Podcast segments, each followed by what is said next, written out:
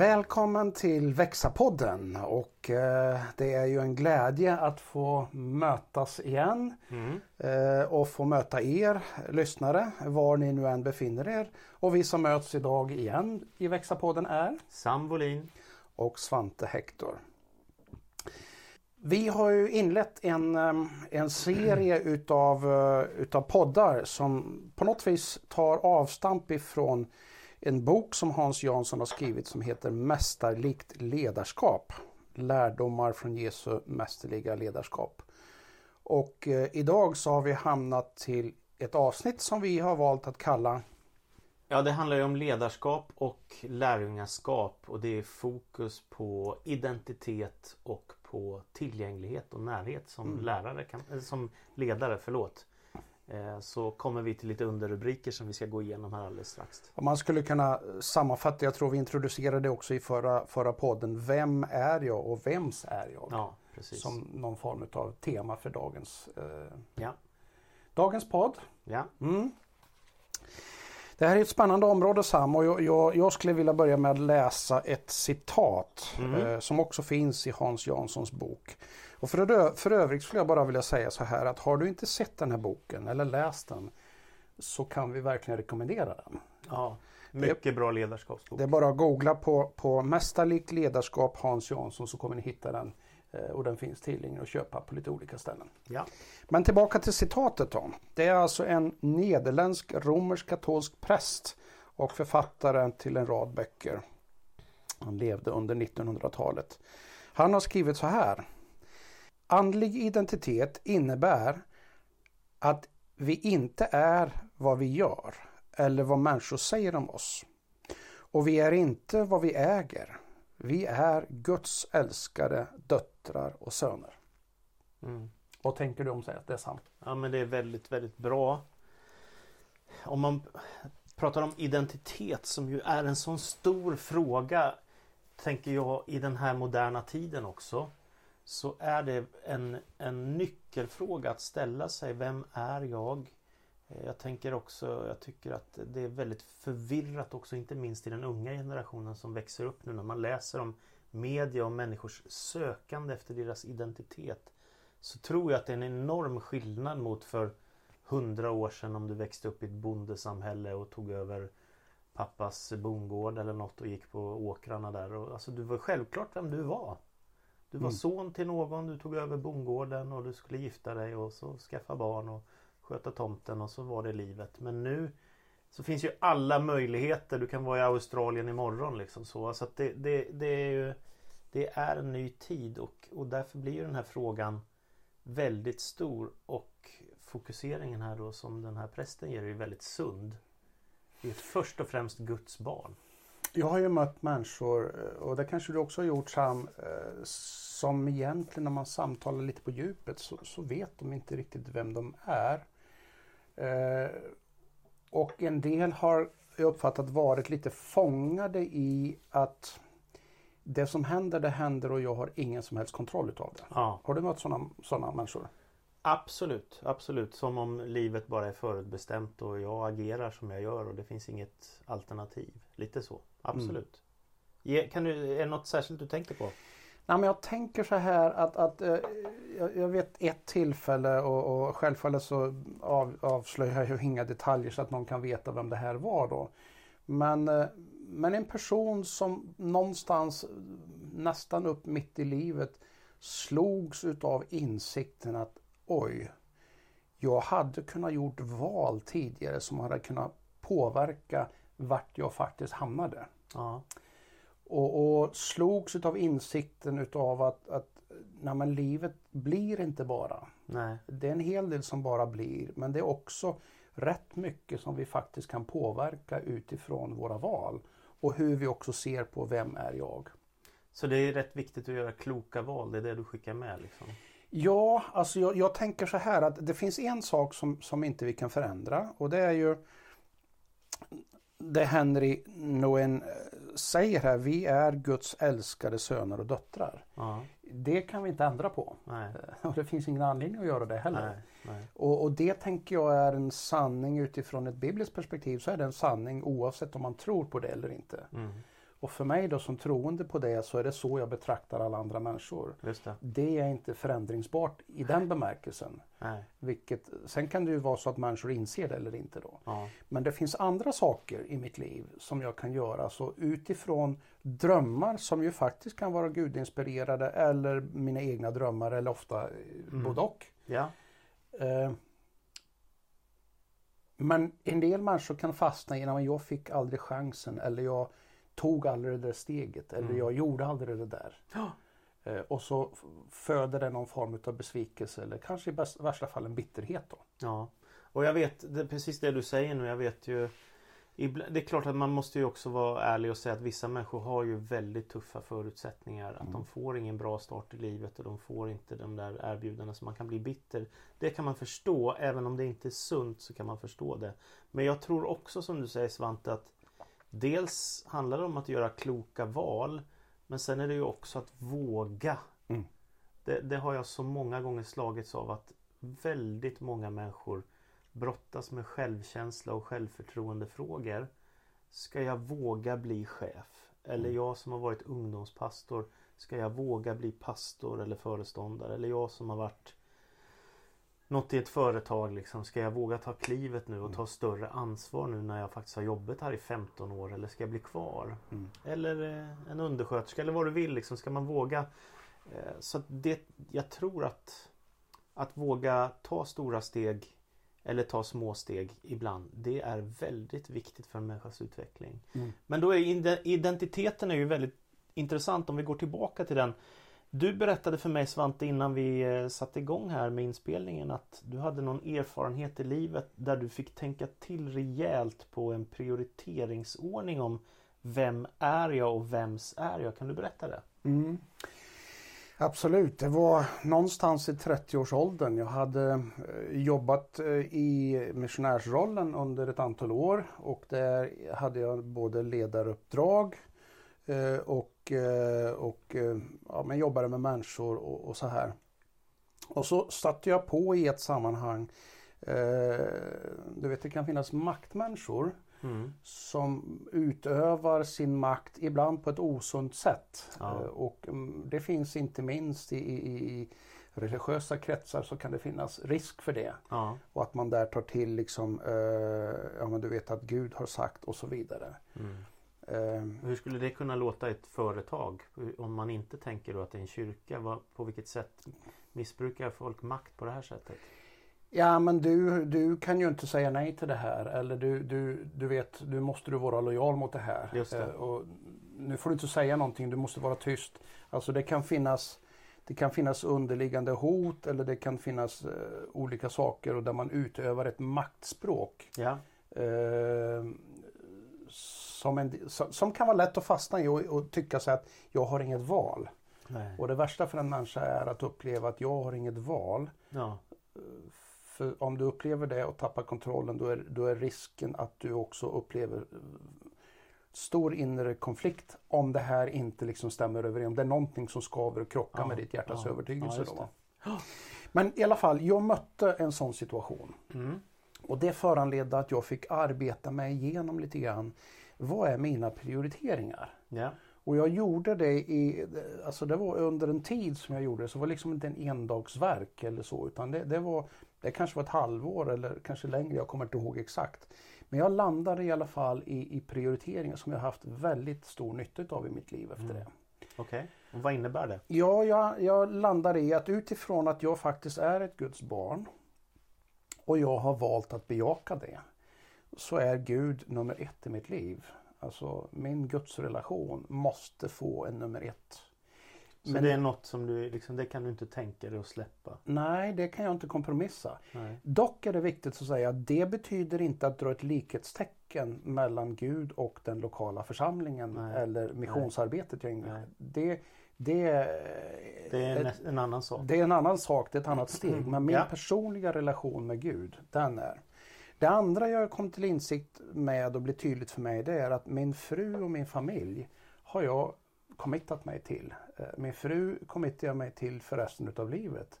Jag vet att man kan misslyckas på det men det var i alla fall avsikten och det är det jag har eh, lyckats att hålla fast vid Ja. så långt. Och barnen blev ju en konsekvens utav, utav, eh, utav våran kärlek. Mm. Och de hade ju inget val och jag har heller inget val av att välja bort dem egentligen. Nej. Utan det är en konsekvens utav det. Så min fru, min familj, det är nummer två. Ja. Och det måste alltid komma före då. Så Gud Ja. först och för det andra eh, familjen. Ja.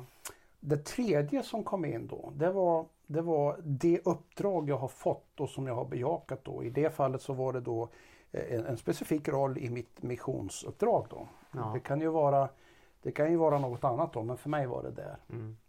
Och i tredje, eh, eller i fjärde ledet kom mitt, mitt, vad ska man säga, frivilliga engagemang i den lokala församlingen. Då. Mm.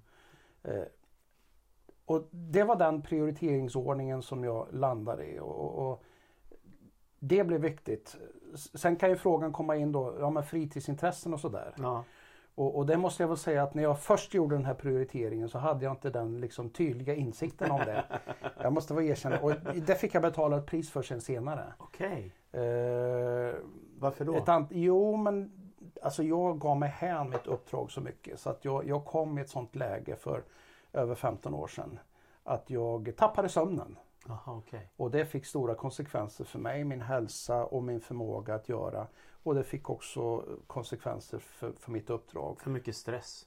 Ja, alltså när man inte kan återhämta sig. Nej. Då kan man inte fungera som Nej. man ska. Nej. Så det är väldigt viktigt Så också? det var en dyrköpt eh, lärdom då. Men, men, men nu så kopplar jag ihop det med, med min, min, min familj. Och, Ja, den, alltså, där i ligger den prioriteten, att hitta den där balansen. Då. Så om man tänker de här frågorna vi har här nu. Vem är jag? Så som kristen så måste man vara vi är Guds barn eller Guds söner och döttrar. Det är egentligen en djup, eller Guds avbild som det står i Mm. själva skapelseberättelsen. För mig är det helt Det är magiskt stort. För jag tänker Vad naturvetare säger det är att vi är ett otroligt begåvat djur. Liksom. Mm. Och det är ju fint att vara det. Men Av en det är- slump. av en slump. Men det är, eller, eller om man är en troende naturvetare kan man ju också vara. Men, men eh, att vara Guds avbild eller Guds barn det är någonting Mm. mycket större. Det ger ju människan en dignitet som är enorm. va? Eh, och sen så vems är du? Det tyckte jag också blev jätteintressant. För då säger du att Ja men Gud, Gud min gudsrelation den, den är jag inte beredd att släppa. Vad som än händer. Så vem är jag? Men jag tillhör Gud. Jag är skapad av Gud. Skapad för att leva med Gud. Men jag tyckte du gjorde en intressant eh, uppdelning där. Det är ju alltid komplicerat med sådana här listor men ändå så, så konstaterar ju du att det har hjälpt dig i ditt liv. Tänker jag, vems är jag och, och vem är jag? Då, då uppfattar jag att du säger men Men om jag måste välja då går min maka och mina barn före min lokala församling. Mm. Och det är ju också så att för jag kan tänka om vi säger Gud först så är det många som säger jaha du åker hellre till kyrkan än är med din familj. Mm. Men det är inte det vi säger. Nej, nej. Utan det vi säger det är att vi är inte beredda att ge upp Guds relationen för att någon annan tycker att vi borde prioritera på ett annat sätt. Men, men till slut så är det ju ens livskamrat och ens barn som man förhoppningsvis står med resten av sitt liv. Mm. Medan man kanske gör 15 års arbete i en församling eller man gör ett 10-årigt uppdrag i en mission eller 20 år. Eller, alltså det, det är ju tidsbegränsat det andra. Så på vilka, vad, vad, vad hände, liksom, det där vem säger jag då? Vad hände med dig när du gjorde den där listan för dig själv? Ja men den där listan hjälpte ju mig att för det första prioritera. Vad är det för någonting? Om jag, om jag ibland, vilket är ganska ofta, måste göra val. Ja, jag kan inte göra allt. nej. Då hjälper den här listan med att prioritera Ja. vad det är för någonting. Men jag Ja. tänker att den kopplar ihop med vems jag är. För att jag är ju inte bara min egen. Nej. Jag är ett Guds barn. Och därför så den relationen med Gud som jag har bejakat då, den måste få plats. ja, Jag har också valt, eh, och vi har valt varandra, jag och min fru. Då. ja, Och det betyder att, att jag är inte bara min egen utan jag är också min fru. Hon, hon äger mig i en mening. ja, Alltså inte i en negativ mening men i en positiv mening. Vi har ett ägarförhållande till varandra. Och det betyder att det jag gör och de val jag har det påverkar ju henne ja, i väldigt hög grad.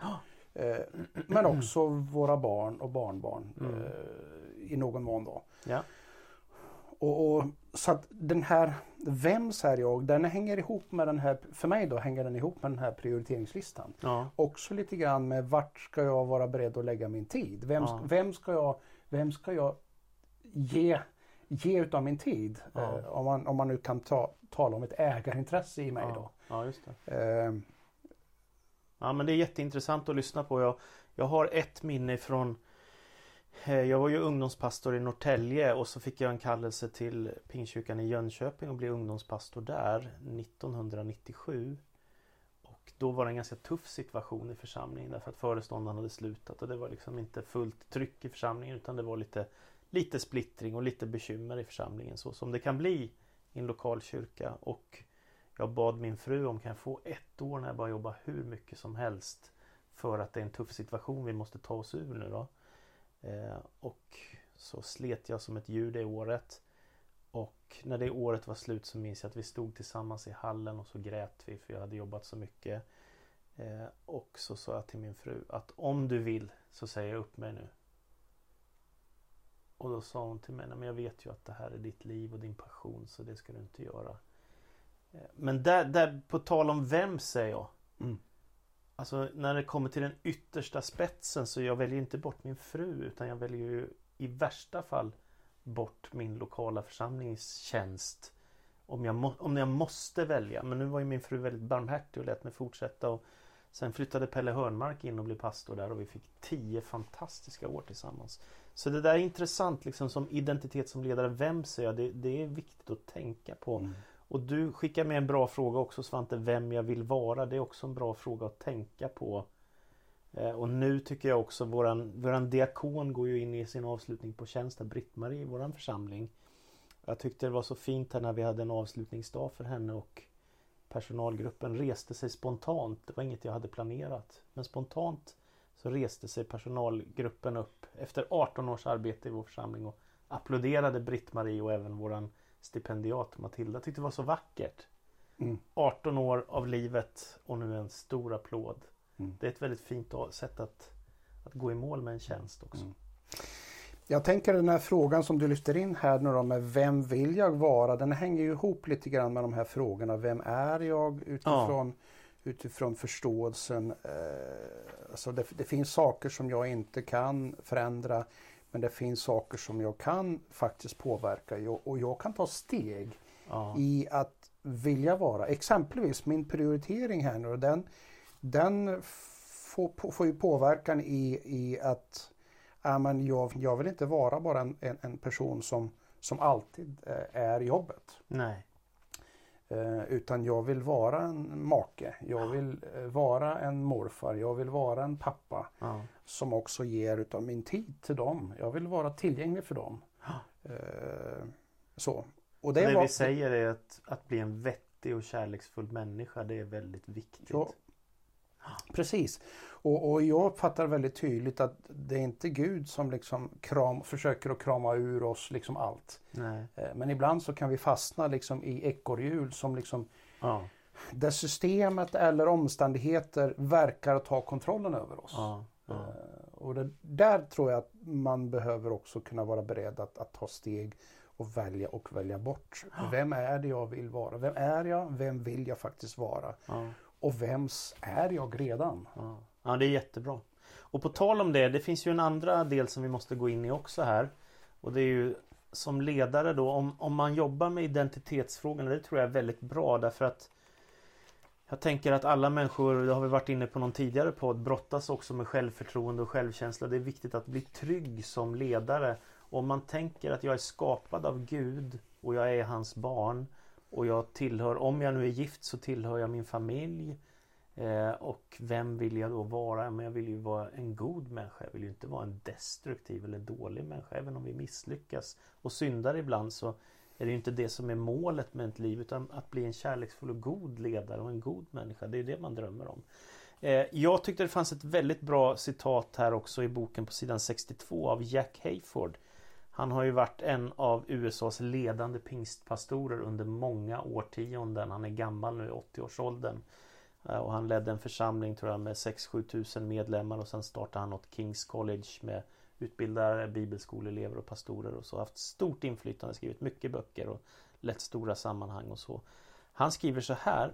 Det finns ett stort desperat behov av tjänare vilka erkänner sin roll som ledare, ger sig hän åt detta men sedan stiger ner från plattformen och blandar sig med folket. Det, och så fortsätter citatet. Jag tycker det är så oerhört bra. Jag minns en av mina vänner också som skrev på Facebook på sociala medier så här om Reinhard Bonke, en världsevangelist som har rest över hela världen och predikat för hundratals miljoner människor och fått se väldigt många människor komma till tro på Jesus Kristus. Jag minns att Jonas skrev, jag kommer ihåg när, för han hade dött då precis Reinhard och gått hem till Herren. Jag minns att Jonas skrev att jag har träffat Reinhard en gång och då sa han till mig Vilken förmån för mig att få vara med dig Jonas. Jonas då en vanlig frikyrkopredikant i en medelstor församling. Jag tyckte det var så oerhört vackert. Jag blev så glad när han skrev mm. det. För jag kan ibland känna också så här Ja man kan ju misslyckas själv också men några gånger som jag minns i mitt liv så har jag mött ledare som får mig att känna mig liten. Mm. Mm. Det är väldigt tråkigt. Mm. Har du någon sån erfarenhet? Absolut. Jag har mött både ledare som, som, som använder ett maktspråk som förminskar medmänniskor eller medarbetare.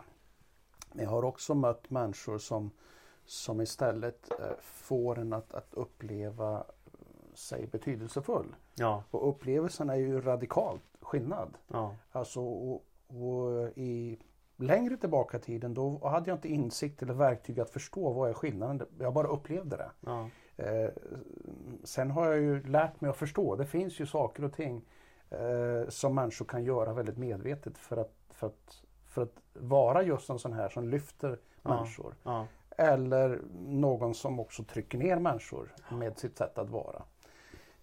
Men jag tänker att det är helt fantastiskt. Jag uppfattar ju att Jesus är ju den här, alltså om vi pratar om Jesus som förebild, mm. så är han ju den som faktiskt, han lyfter ju människor. Han ja. ser människor. Ja. Trots brustenhet så ser han dem och gör dem viktiga. Ja.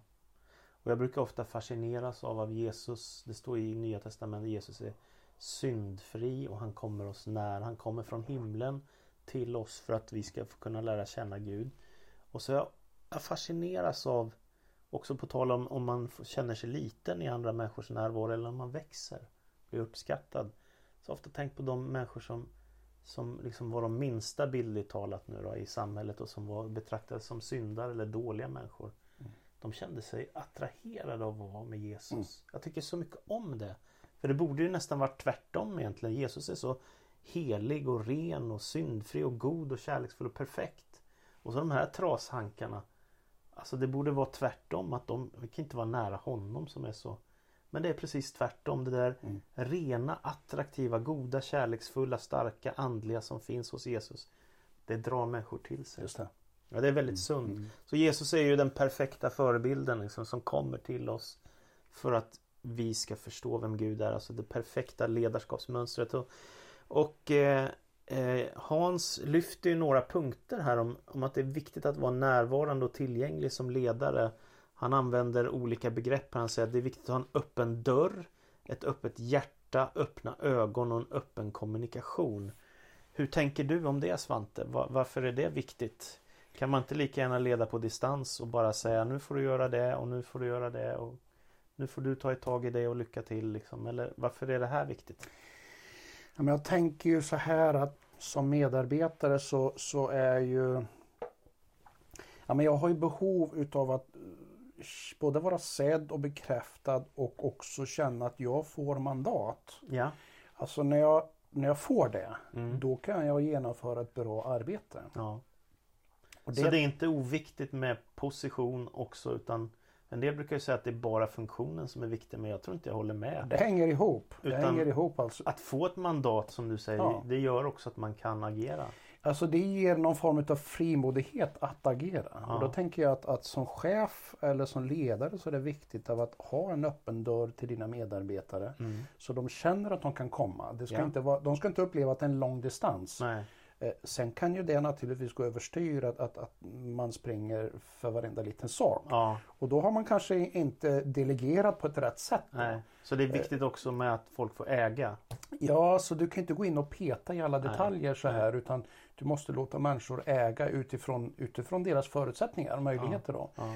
Men att ha en öppen dörr, att människor känner att de har möjlighet att komma, eller de har möjlighet att ringa, de har möjlighet att ta kontakt Ja. och få bolla någonting. Och ibland är det ju så att bara att du bollar någonting och, och, och en viktig för, person för dig eller din ledare säger ja men det är bra, fortsätt så. Ja. Det kan räcka. Ja. Eh, Ja. och om jag då tänker på de här andra då eh, sakerna man säger öppen dörr, öppet hjärta, öppna ögon och öppen kommunikation. Ja. Eh, alltså jag har ju varit med om ledare som, som har haft ett, en öppen dörr i den bemärkelsen av att jag kunnat ringa. Men sen har du märkt under samtalets gång att den här personen eh, lyssnar inte på mig, ser Nej. inte på mig. Den här personen håller på med något annat. Ja. Och då får det totalt motsatt effekt. Mm. Eh, så jag tänker att hjärtat, alltså jag bryr mig om dig Mm. just nu. Mm. Jag är beredd att stänga av annat Mm. för att lyssna på dig. Ja. Den är väldigt viktig. Ja. Att jag ser dig just nu. Ja. Alltså man kan ju se varandra även om man har ett telefonsamtal. Eh, Du kan vara närvarande men du kan också vara frånvarande fastän du sitter fysiskt på samma plats. Eh, Så, exempelvis om du har ett samtal och så, så är det någon som alltid tar telefonen före Ja. istället. Det är Ja. en sån här tydlig signal. Ja, men nu prioriterar du inte mig eh, just nu. Så det är egentligen känsligare än vad man tänker. Jag tänker på ens egen familj också. Vad lätt det är att fram, plocka fram surfplattan eller mobilen. Men det sänder lite dåliga signaler Ja. egentligen. Alltså mina barn har ju ibland eh, påmint mig och jag tänker med rätta också eh, över att men nu pappa ska du lägga bort mobilen här. Nu, nu har vi middag här tillsammans. Ja. Lägg bort den någonstans. Det intressant. Eh, och det, ja men jag övar mig på det. Mm. Jag tänker att det är lite viktigt. Faktiskt. Så det är, det är egentligen närvaron där också med både som ledare och kanske också i en familj eller så Ja. också. Att, att, att vara närvarande. Ja det är bra. Så det där hänger ihop. Det hjälper inte att ha en öppen dörr om hjärtat är stängt. Så är det. Och eh, om man inte kommunicerar men har en öppen dörr liksom, Det hjälper inte heller. Så Mm. det, dörren, hjärtat, ögonen och kommunikation Allt det där hör samman. Mm.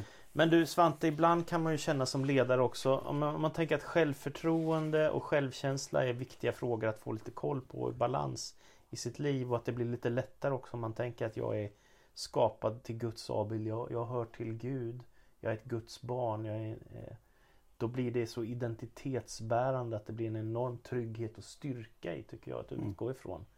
Eh, men sen så kan man ju ofta hamna som ledare i frågor där man inte riktigt vet hur vi ska göra och då upptäckte vi ett citat här också av Andy- Stanley som är pastor i en kyrka i USA också som jag själv är pastorson förresten och en väldigt begåvad förkunnare. Eh, han sa jag har några bra fraser på lut för framtida bruk. Om man inte riktigt vet hur man ska gå vidare nu då utifrån den situation man är i som ledare så säger han så här citat. Jag vet inte just nu men jag är säker på att vi kommer kunna räkna ut det. Jag vet inte just nu men när det blir dags att handla är jag säker på att vi har svaret. Jag vet inte men med hjälp av det här teamet är jag säker på att vi kommer fram till en lösning. Jag vet inte, jag har aldrig gjort det här för men jag tror att vi står inför en god utmaning, typ så.